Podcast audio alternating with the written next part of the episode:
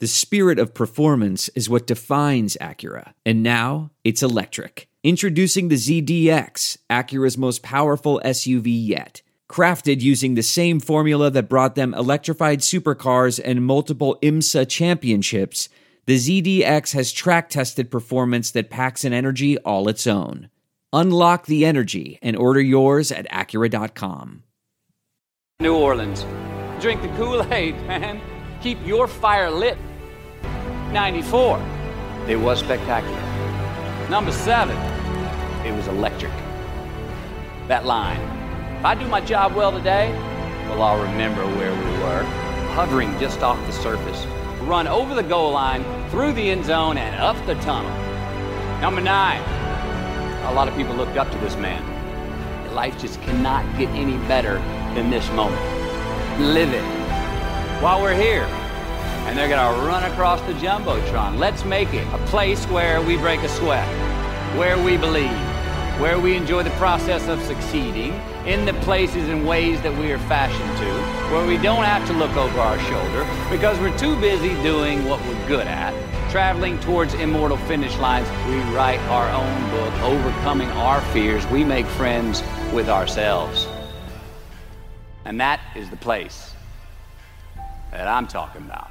All right, everybody, welcome to a special early edition of Freebie Friday Saints Happy Hour podcast. As always, we are sponsored by JLD Hot Sauces and Knives. Guys, they have the best hot sauce. They have uh. Is that right, Andrew? Did I say it right? Jolokia. Jolokia.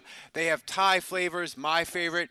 They have the best knives available for hunting, fishing, and cooking. Go to jldsharpsauce.com, use the code SAINTS, and get 10% off your order today.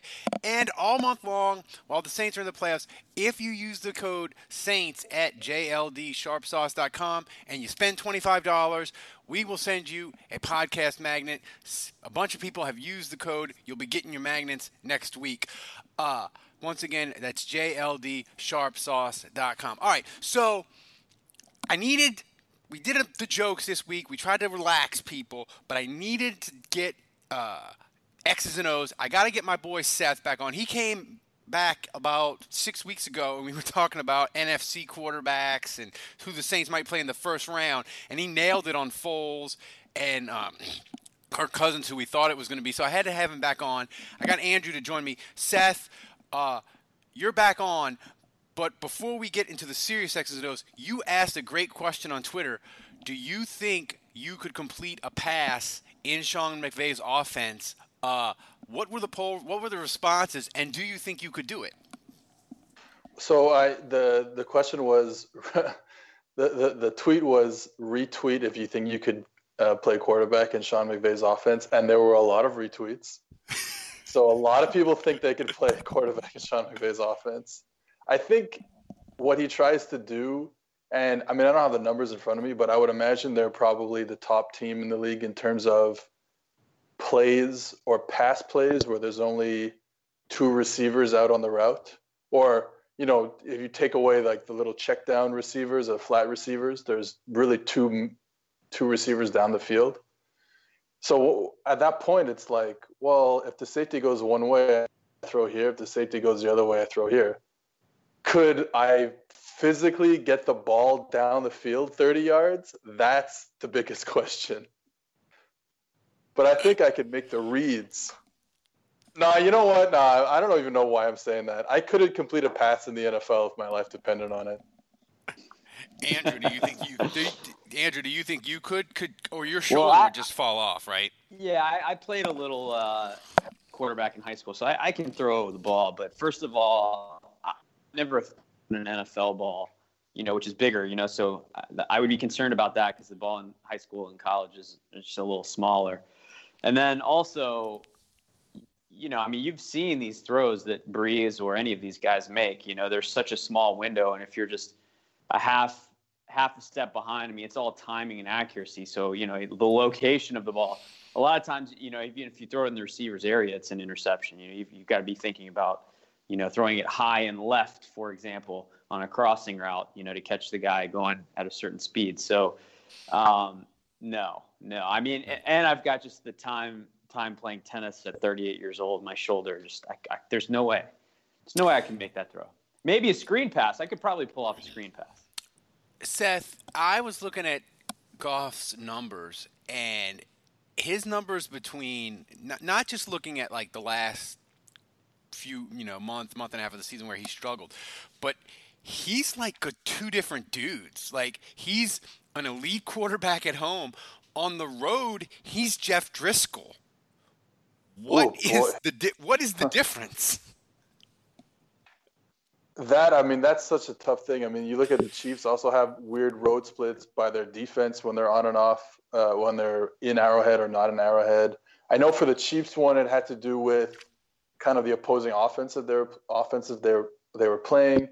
Maybe for Goff, it's the same thing where it just so happens that they played uh, some harder teams on the road, especially later in the season um, when they've struggled.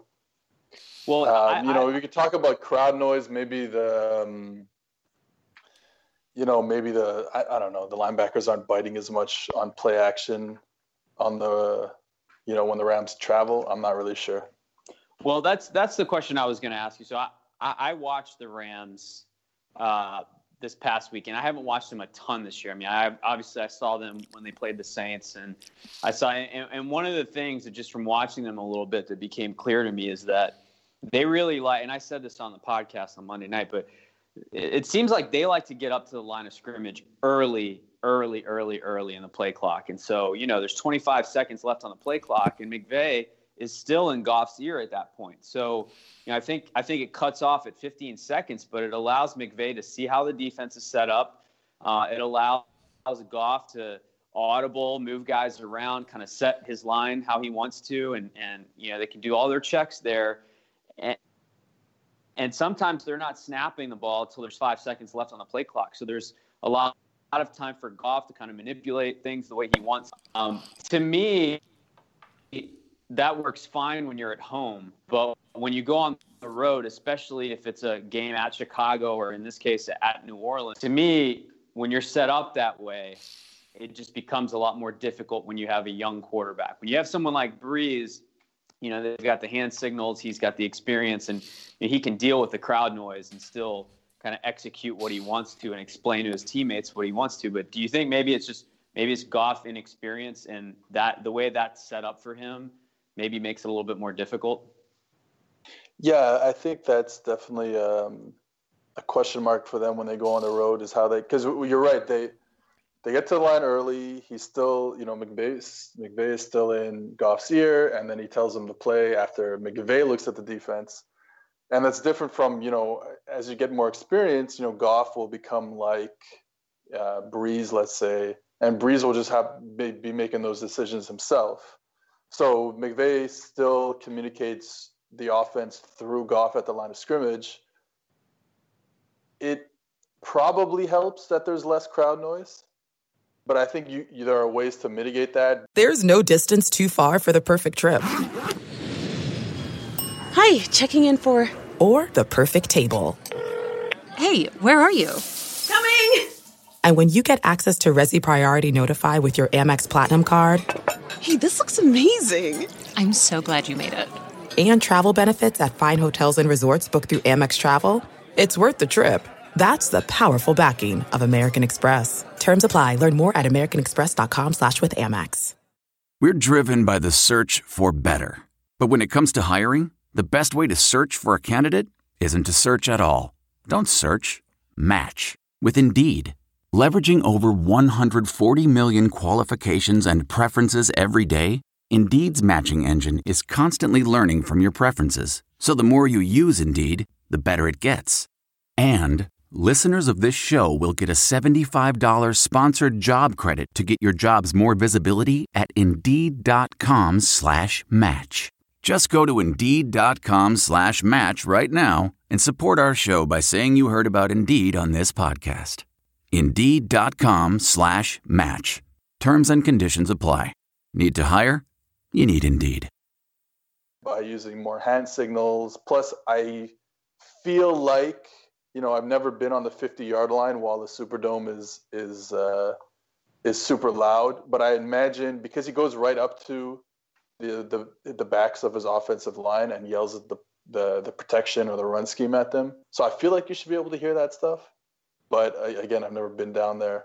Uh, it doesn't get that loud at my flag football games. So here's here's a question, I, and it, Seth, you'll like this because you're an LSU fan, as me and Andrew are. I feel like Goff had one of those Joe Burrow games against Dallas where you watch the game and you're like, he played pretty good. They won. He hit some throws. It was fine. It was good. And then you look at the box score and you're like, ugh, 28 to 15 to 28 for no touchdowns. And, and, and then you're like, ugh. So what did you think of Goff's game versus Dallas? I thought that the you know McVay makes the game so easy for him you know, how many times does he actually catch a snap and straight drop back? You know, there's not a lot. You have a lot of screen passes. You have a lot of play action games uh, plays, and so Goff doesn't have to go through progressions that often. You know, when we're talking about all the play action stuff, most play action schemes have a go route or post, some sort of vertical route, maybe a corner, and then a deep crossing route. So it's really one to two. It's high to low, and that's it. And you're creating space underneath by the play action scheme, uh, getting the linebackers to bite up.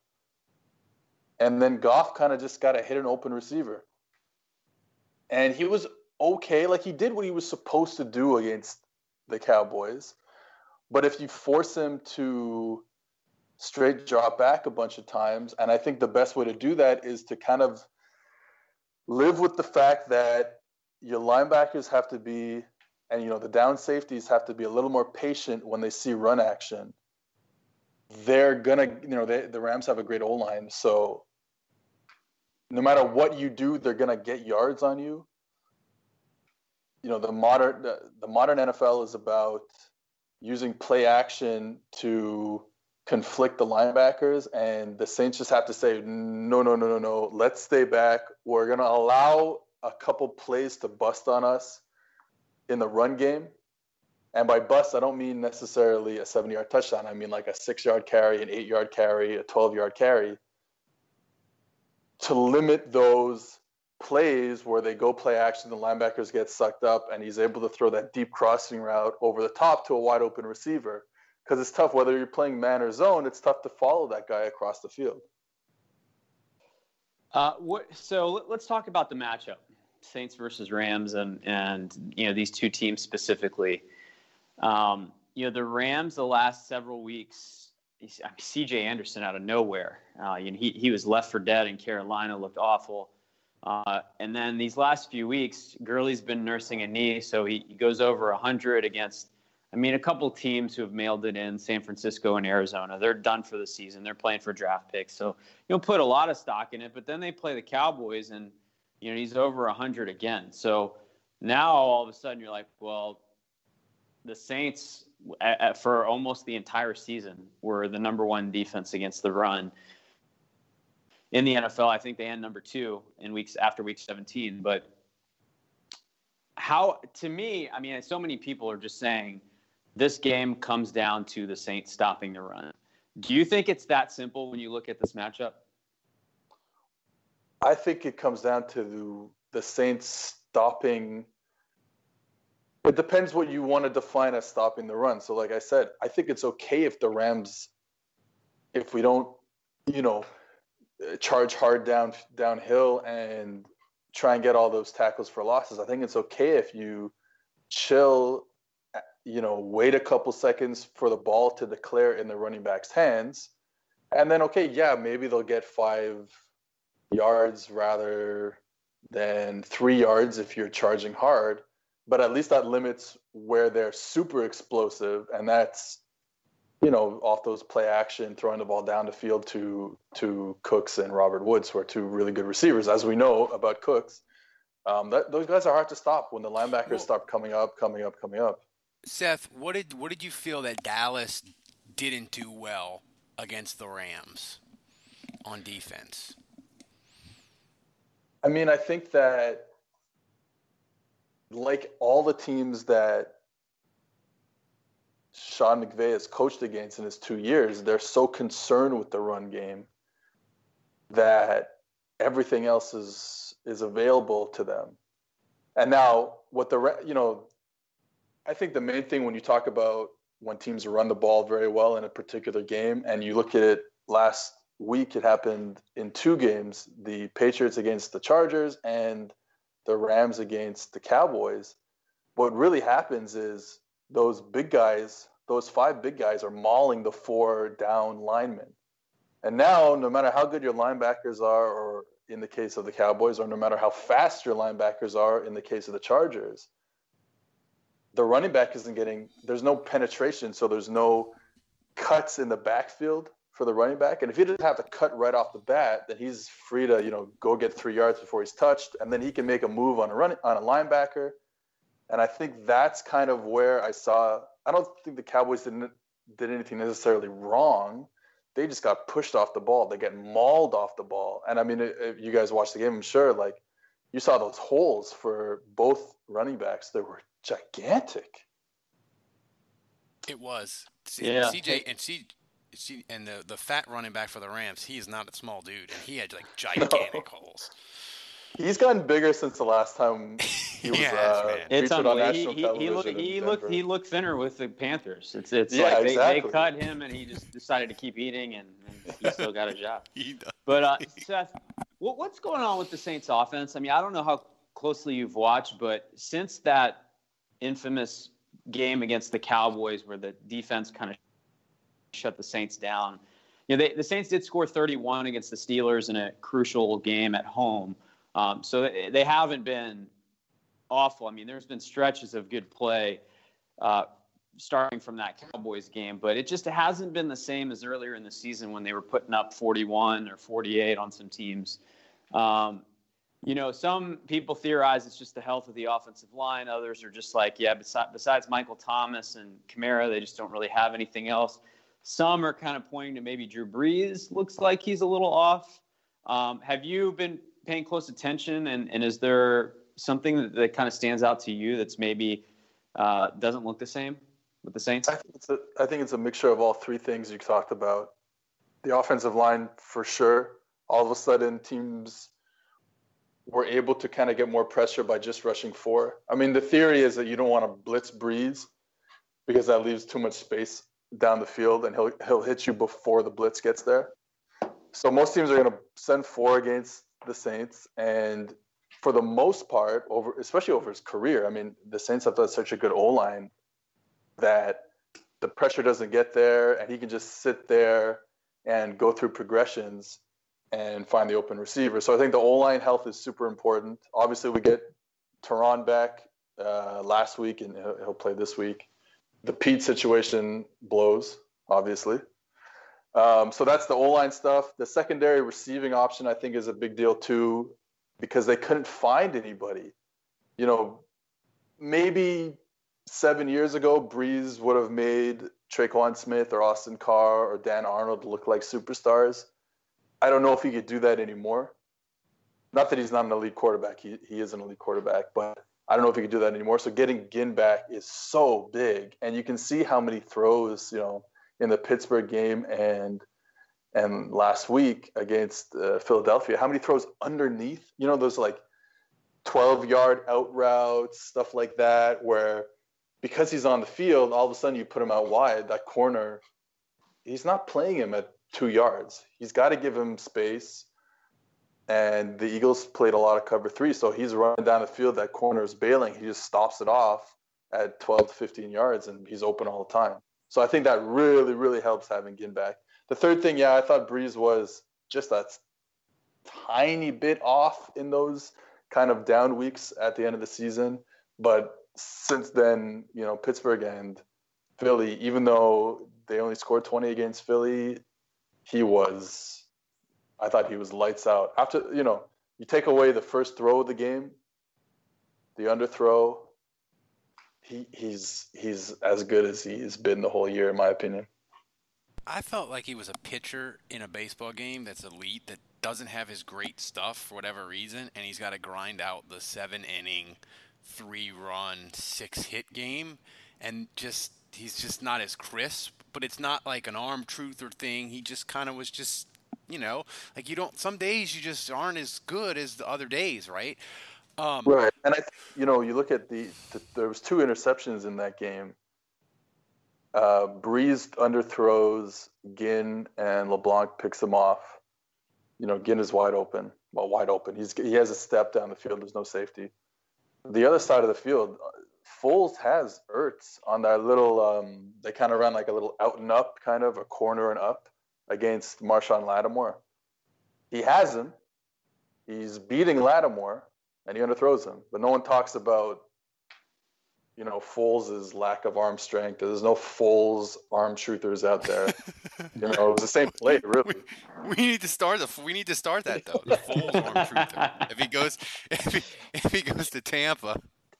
I think this could be an amazing. Uh, this could be an amazing task for someone to just go through the entire film of the entire week and pick every underthrown ball that's happened over the course of a week and label every single quarterback that's thro- uh, underthrown any ball as as an arm decline situation.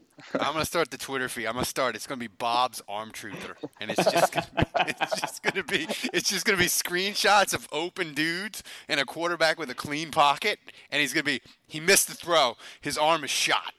Yeah. I I think I could have twenty thousand followers in a week. By the end of today, for sure. Yeah, So- where, are the, you know- where are the Cam Newton arm truthers? I know, I mean, right? my God. You So- can't talk. You can't talk about Cam Newton- Cam Newton, uh, especially on Twitter, because my mentions just blow up when I talk about Cam Newton, and I'm like, guys, I'm an LSU fan and a Saints fan. he's been he's been doing damage to my teams for ten years. Well, okay, let, us talk about that. Like, so you, you, obviously, you know, your your big thing. I mean, you, you talk a lot about offense, analyzing offenses and quarterbacks. Which fan base gets the most offended when you have something negative to say? Oof. Um, so far, it's definitely the Carolina Panthers. I mean, it's not even close, really. Because, um, but you know, Cam Newton is such a uh, polarizing figure, and I think he's a fine quarterback. I just think that he, whew, Careful. he's got careful. issues. You know what I mean? Like he's not super accurate. You know, his reads aren't fantastic. I think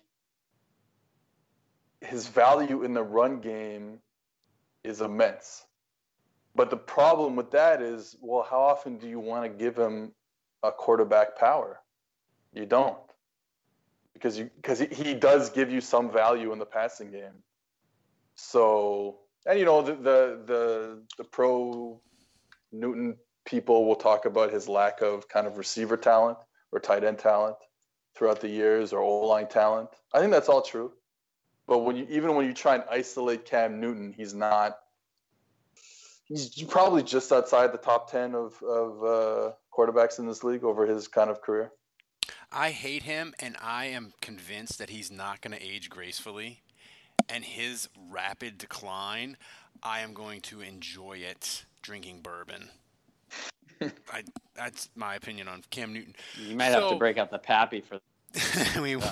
So, so Seth, the Rams, they really started to struggle in the back half of the year on offense, and you can get into spe- well, you can get into specific reason why. But I heard Trent Dilfer talk on a podcast, and he said one of the reasons the Rams started to struggle and the adjustments that Sean Va- McVay is going to have to make is because they run one personnel group, which is 11, which is one tight end, one one one back. They run it like 90 something percent of the time because they run the one offensive set. You can you can move receivers around. You could do running backs. You could do a thousand different things with it. But he said the protection schemes you can only run them a certain way. Like there's only so many different protection schemes you can run, and teams can attack those s- s- few protection schemes because they know that's what they're going to get against the Rams. Can you explain what the Bears did and what Detroit apparently did specifically against the Rams? It sort of like threw a monkey wrench into their offense. What I felt, and, and I think Dilfer is right about the protection scheme. I mean, I, I didn't analyze either of those games from from that aspect, but he's right because without a fullback and you know with one tight end, you're pretty much there's not much things you could do, especially without the fullback and having kind of two guys in the backfield to help with linebackers. But what I did notice in the Lions game and in the Bears game was the D line was okay. There's two there's two styles of play when you talk about the defensive line. You have gap control and you have penetration. So gap control means my first, uh, you know, uh, bullet point on my checklist is to is to get in the gap that I'm in, kind of stay there holding an offensive line as I stay in the gap, and then kind of read out what ha- what's happening, and that helps when you're facing a team that likes to run the ball. So the Rams, obviously, we know they like to run the ball with their outside zone scheme. So you want the, your your D lineman to sit there in the gap and what it's called show color to the running back. So he sees a different team's color and he and he can't go to that gap. He cuts it back, cuts it back, and then you have a kind of a free player eventually there to make the tackle. So what I've noticed teams doing is the opposite, and they'll tell their D line to penetrate. And the penetration means we're not going to sit there, you know, sink our butts in the hole, and we're we're going to get up the field. And we don't really care whether if it's a run that much. It's when you play fake it, we're going to be on your ass as a quarterback right away because we haven't we're not sitting in the gaps waiting for you to hand the ball off. We're going to go up the field right away. Now, what the the the flip side of that is when you go up the field too hard, all of a sudden you might create a gap in the run in the in the run game. And now am I, everything. Am I correct that the Rams kind of like to do that? That's kind of their mo is getting up the field. Yeah, that's that's that's what they're going to do to us, 100%. Yeah. Yeah. So that's kind of what I've seen. Um, the Saints aren't necessarily a penetrating type of team, but I'd like to see them kind of do it. Obviously, without Sheldon Rankins in there, who, you know, you have to also have to have the players to do it because you got to get off blocks and get upfield. Cam Jordan can do it. You know, not having Rankins is pretty big in that regard. Yeah, so you know, Rankins being out. I mean, so it's interesting. Last week, I felt very good about the matchup. I was telling Ralph all week, like, Saints got this. They know how to beat the Eagles. I'm confident going into this game. Ralph was a nervous wreck. Um, we have kind was, of yes. sw- we have switched places this week, and now Ralph is happy, comfortable, excited. Uh, he's been in a crazy pills. yeah, That there's was a little bit. he- he- yeah, yeah. But we've completely switched places, and now I'm just so tight about this matchup. I'm tight about the offensive line being hurt, Rankins being gone.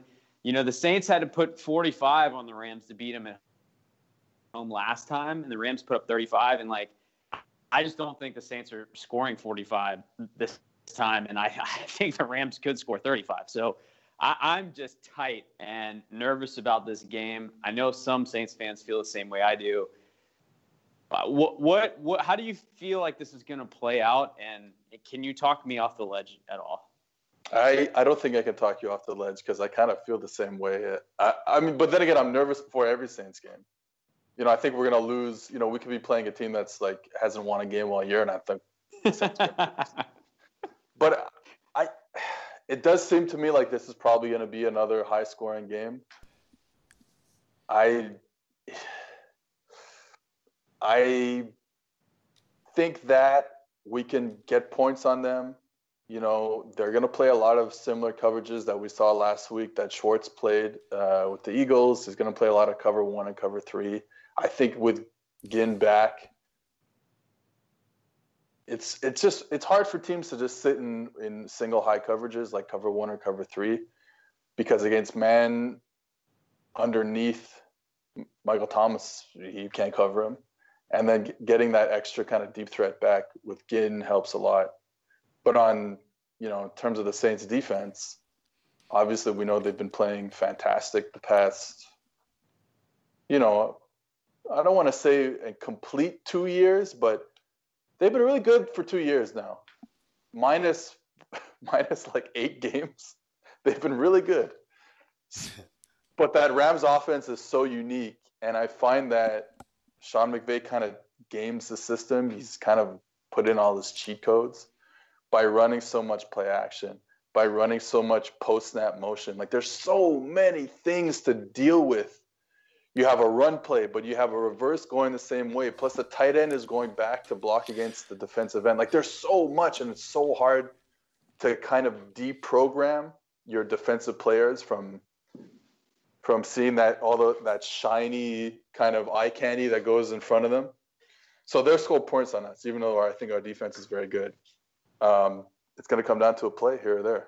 Like I, it's going to be like that 45-35 game right, where well, maybe one I, team gets up. I don't know. So if I tell, okay, let's. I'll put it to you this way: if you can pick one thing when the Saints have the ball that's happening, and one thing when the Rams have the ball that's happening, like what what's two things that you look for in this game matchup wise, where if that if it's going in the Saints' favor, then you feel really good about how this game's going to turn out.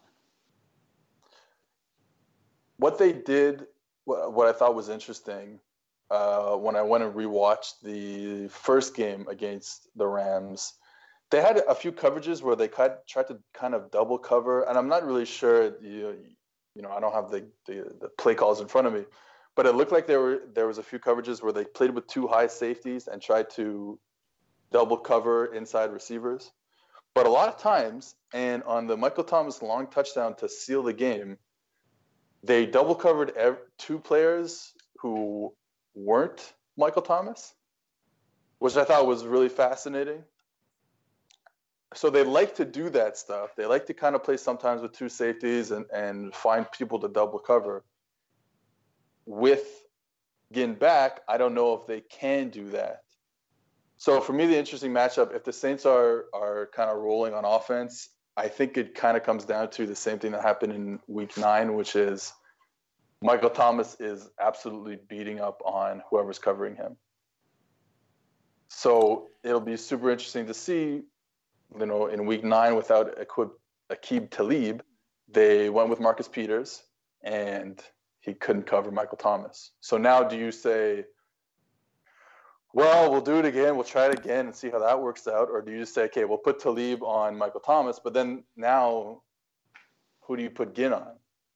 So I think that's kind of be an interesting thing. I think if the Saints are moving the ball, it's because Michael Thomas is beating man coverage because that's kind of what they play most of the time. Yeah, they do some double double cover stuff. They play some cover three, but I think in that game I charted them playing cover one man coverage about uh, 45, 50 percent of the snaps. So. On the opposite side with the Rams, I think that if they're if they're moving the ball and getting those those points on the board, it's because their play action game is working just as it kind of has the whole year. What's something that sort of a non X's and O's guy like me or fans as we're watching this game and we're getting drunker and drunker, what's something like formation wise early in the game that you'll be looking for that that's easy to that was easy to point out on the TV? Uh, whether either it, either whether it's with the Saints or the Rams, where you'll be like, oh, they're doing that. Like, what's a formation where we can look to a pre-snap and you'll and you'll look at it and go, oh, that's interesting. They're doing single high or they're doing this what's something that you're going to be looking for early in the game that fans of the podcast can look to and be like oh seth said they might do that and, it's something that a lay fan can can identify? Okay well I'll, give you two hopefully. You know it's it's it's not super easy to see on the broadcast but we'll try it anyways. Um, my two things are first the saints love to go and empty. So whenever you see either and they usually do it with Kamara. Sometimes they do it with Ingram, but whenever you see uh, Kamara motion out of the backfield, what they did against the Rams was they put him to the same side as Michael Thomas. So they do that a lot, but they put them to the wide side of the field. And that allowed kind of Michael Thomas to have a two way go on the defender that was covering him. And he absolutely killed whoever was in front of him, you know, Marcus Peters, on a little option route. And by putting them to the wide side of the field, all of a sudden he catches an in route and there's so much space. Or he catches an out route and there's so much space before he gets to the sideline. So that'd be one thing. If they put Kamara and Thomas to the wide side of the field together. The other thing is what what I keep going back to this having Ginn back is what the Saints are able to do now is put Michael Thomas as kind of the third option on plays. So what you'll be able to see is they'll go trips. They'll go three receivers to one side. Michael Thomas is alone on the backside of the formation. Brees will look to the three receiver side because they have, you know, the, a concept going there where routes are crossing and he's reading a defender to see what he does and they'll throw whatever. What they can do, and now Brees, by putting Michael Thomas on the backside, Brees doesn't have to force the ball in there to the three receiver side. Because as long as there's no pressure, and the Saints have been obviously really good at this throughout uh, the past year, as long as there's no pressure, Brees can, and what you'll see on TV because they zoom in on the quarterback is Brees will go, he'll catch the snap, he'll take a crossover step, he'll finish his drop looking to the three receiver side. And then once you see him start moving up in the pocket, what that means is he's moving his eyes to the next and next and next receiver. So once you see him take one or two hitch steps in the pocket, that means he's trying to go back to the opposite side of the field to Michael Thomas, who at that point, because of his superior route running skills, will have beaten his man or found a hole in the zone. So I think that's something you could watch for, and I think it's something that the Saints have been really good at this year. I've got I got one answer to that question, and I want to hear if Seth thinks I'm crazy or if it, if he if he thinks it's. I already think you're crazy. So yeah. To... yeah. um, well, we'll see if you think I'm even crazier after I say this. But um, so I, am really interested. So obviously, the Rams are not going to put Marcus Peters on Thomas one on one, or or at least yeah. he he's not going to mirror follow him. But with Talib back, you know, and you look at the Saints, I mean, obviously the way they were able to succeed offensively against the Eagles was almost entirely predicated on Michael Thomas. You know, he, yeah. he put the offense on his back. So, you know, I think they come into this game. What's going to be really interesting to me is we know Michael Thomas is good enough to play every position, every receiver position, and you know the Saints like to move him around and certainly play him in the slot a lot. So my my thing I'm looking for is do does Aqib Talib follow Michael Thomas wherever he goes? Because I think it's pretty forgiving when you're a physical corner and you've maybe lost a step. When you're physical like that and you can jam a guy at the line, and you've got a quarterback like Drew Brees that maybe relies a little bit more on accuracy, doesn't have the monster arm, you can maybe get, get away with a little space when you're playing on the outside. But if you're in the slot, you don't have that luxury. And I just think if Talib tries to play Michael Thomas in the slot, he is going to get chewed up. And if they, because he doesn't have the fluidity to just kind of run with him. And then I think if they go with a their slot corner on Thomas and they kind of play more straight up, then Thomas is going to be able to use his physicality and where the, they'll probably have to double him down low, which uh, offers other opportunities. So that that's one thing I'm really curious about, and I think Saints fans may, might want to look at that. It's just like, does Aqib Talib follow Thomas wherever he goes, or do the Rams kind of back off and say, ah, he's in the slot, we're not gonna we're not gonna do it on this one. And, and I think that's a good point about putting kind of your best receiver in the slot, because even if he gets, like you said, the the kind of press corner on him, he has a two way go because he's in the middle of the field. And even though you know I talked about putting Michael Thomas on the backside of trips they don't always put him on the backside of trips and have him line up next to the sideline. You know, they'll they'll put him in a bit, they'll condense his split down, and that kind of gives you that same kind of slot uh, look, even though he's the only receiver out there. So I think I, I kind of agree with that. I have a question about, uh, you know, Sean McVay doesn't. It reminds me a little bit of like the Chip Kelly Oregon offense, where it's like you mentioned it before. It's like all this eye candy and people going here and people going there, and and it's the, the idea is just to confuse the fuck out of the defense, right?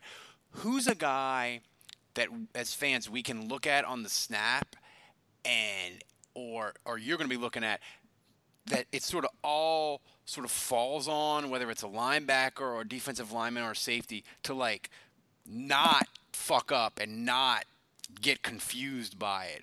Is it is it a is it is it the linebacker? Is it the safety? Who is it on the Saints that's going to have to like not be card tricked, sort of? So a lot of the things is when you get a team that does all that post snap motion. So guys coming from one side of the field to the other. When you play zone, and the Saints are going to play some zone, what the linebackers have to do, and it's tough to find like one guy to say, you know, this guy should be there. You know, you never know the calls and that they're playing on defense. But the main thing is, once that guy comes across, you know, and usually the Rams will do it with a tight end. I think his name is Higbee, the tight end.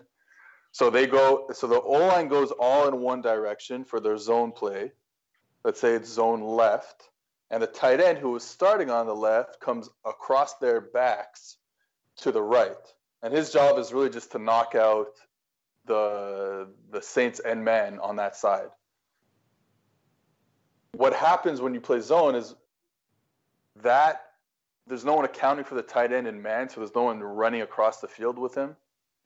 But now all the linebackers have to kind of stop. I won't say stop. They have to push back, and their gaps, what they had originally before the play started, have all moved a gap back because the tight end who's coming across has created a new gap on the backside. If that makes sense. Mm-hmm. So, what the Rams will get you is all of a sudden you don't play a gap back, whether it's you know uh, Klein or Anzalone or whoever. You don't play a Davis. You don't play a gap back. You're stuck on the front side where all the linemen are, and then boom, Todd Gurley is on his way to the end zone. and he cut right behind, he cut he cut right behind you because there's a gap there that you didn't account for.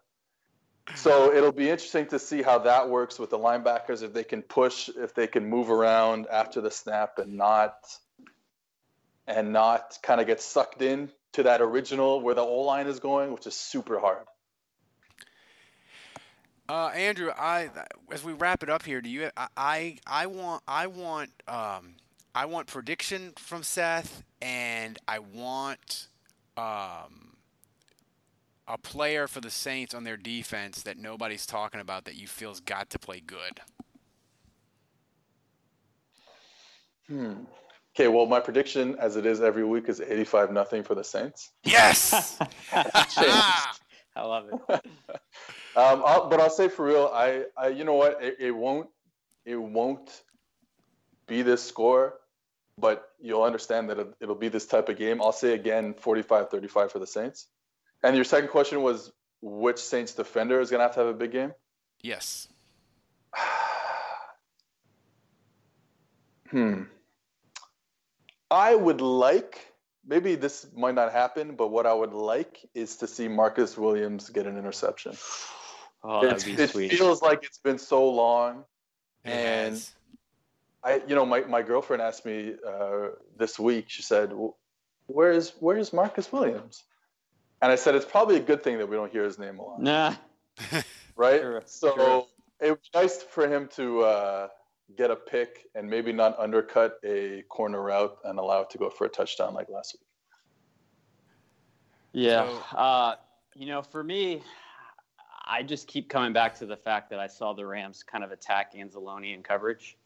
Yeah. And um, you, he came up with a huge, huge interception in that game, uh, which was big for the Saints. But I, I think the Rams keep going after him. I think they believe in Gurley coming out of the backfield. I think they believe that they can expose him. And so, you know, I, think it's going to be up to him again to come up with either an interception or a big pass breakup on fourth and two or, or whatever it is. But, um, and, you know, you talk about, you know, I, I believe in Demario Davis and I think he, he's going to play well. But when you talk about having gap discipline and, and not biting on the play action and, and being able to recover and drop back in your coverage zone, th- those are all things that a young linebacker sometimes struggle with. So, um, yeah, I, I totally agree. I like, I love the Marcus Williams pick. Um, I, for me, it would probably be Alex Anzalone just because I feel like the Rams, that's that's where they're going to go. What the Rams force you to do is what we call the oh shit technique, Yeah, which is, which is oh, look, I'm going to go stop the run. And then all of a sudden the quarterback still has the ball and you got to go, oh shit, I got to turn around and find a Yeah. receiver to cover. Well, and it, at least it's Anzalone and not Scott Shanle, who I, I thought always had pretty good gap, gap integrity. But whenever there was a no shit moment with Scott Shanle, there was no recovering yeah, from it. like that's the thing. Anzalone and, and Davis, they're so they're so fast that they can have a no shit moment and they can close and get back and it can be okay. Whereas Shanle and Robertson and Oh, boy. you, you know um, Yeah, Curtis Lofton Lofton, couldn't couldn't. Dave, Da- David Hawthorne. Yeah, oh, oh boy, oh boy. I'm gonna, I'm gonna do a drunk Saint. I'm gonna do a drunk Saints history, Andrew. We're just gonna do it. We're just gonna go through the list of bad Saints linebackers starting in 2001. and we're just gonna read them and give our thoughts on each one of them. I don't even think we need. I, I don't even. It's like Pavlov's dog. You, all you have to do is say the name, Yeah, and people have a reaction. You know, they don't. You don't even need to really explain it. it'll be nine hours long. James Allen, C. Grant. Nah, the fun. Seth, people follow him on the Twitters. Seth Galina at Seth Galina. He's amazing. Seth, the Saints. How many? How many L's in Galina? I'm gonna do this right now. 17 L's. You just keep, keep going till Twitter doesn't let you. It's S E T H S E T H G A L I N A. Seth, the Saints got to Awesome. win, guy, so we can break down Sean Payton versus the evil genius Bill Belichick or Sean Payton versus Andy Reid. They got to win so we can have you back uh, before the Super Bowl. I would be, it would be my pleasure, and uh, I will be there in New Orleans for the game. I'm leaving tomorrow morning. Very excited. Haven't been back in 12 years, Nice. but That's I'll the be way to there. do it. So, uh, yeah, go Saints. All right. Thanks, Guy. And everybody, if you love this show, become a patron and we can do more of it. Uh, so, for Andrew, for Seth, for joining us, uh, until the weekend, the bar is closed. New Orleans. Drink the Kool Aid, man. Keep your fire lit. 94. It was spectacular. Number seven. It was electric. That line. If I do my job well today, well, I'll remember where we were. Hovering just off the surface. Run over the goal line, through the end zone, and up the tunnel. Number nine. A lot of people looked up to this man. Life just cannot get any better than this moment.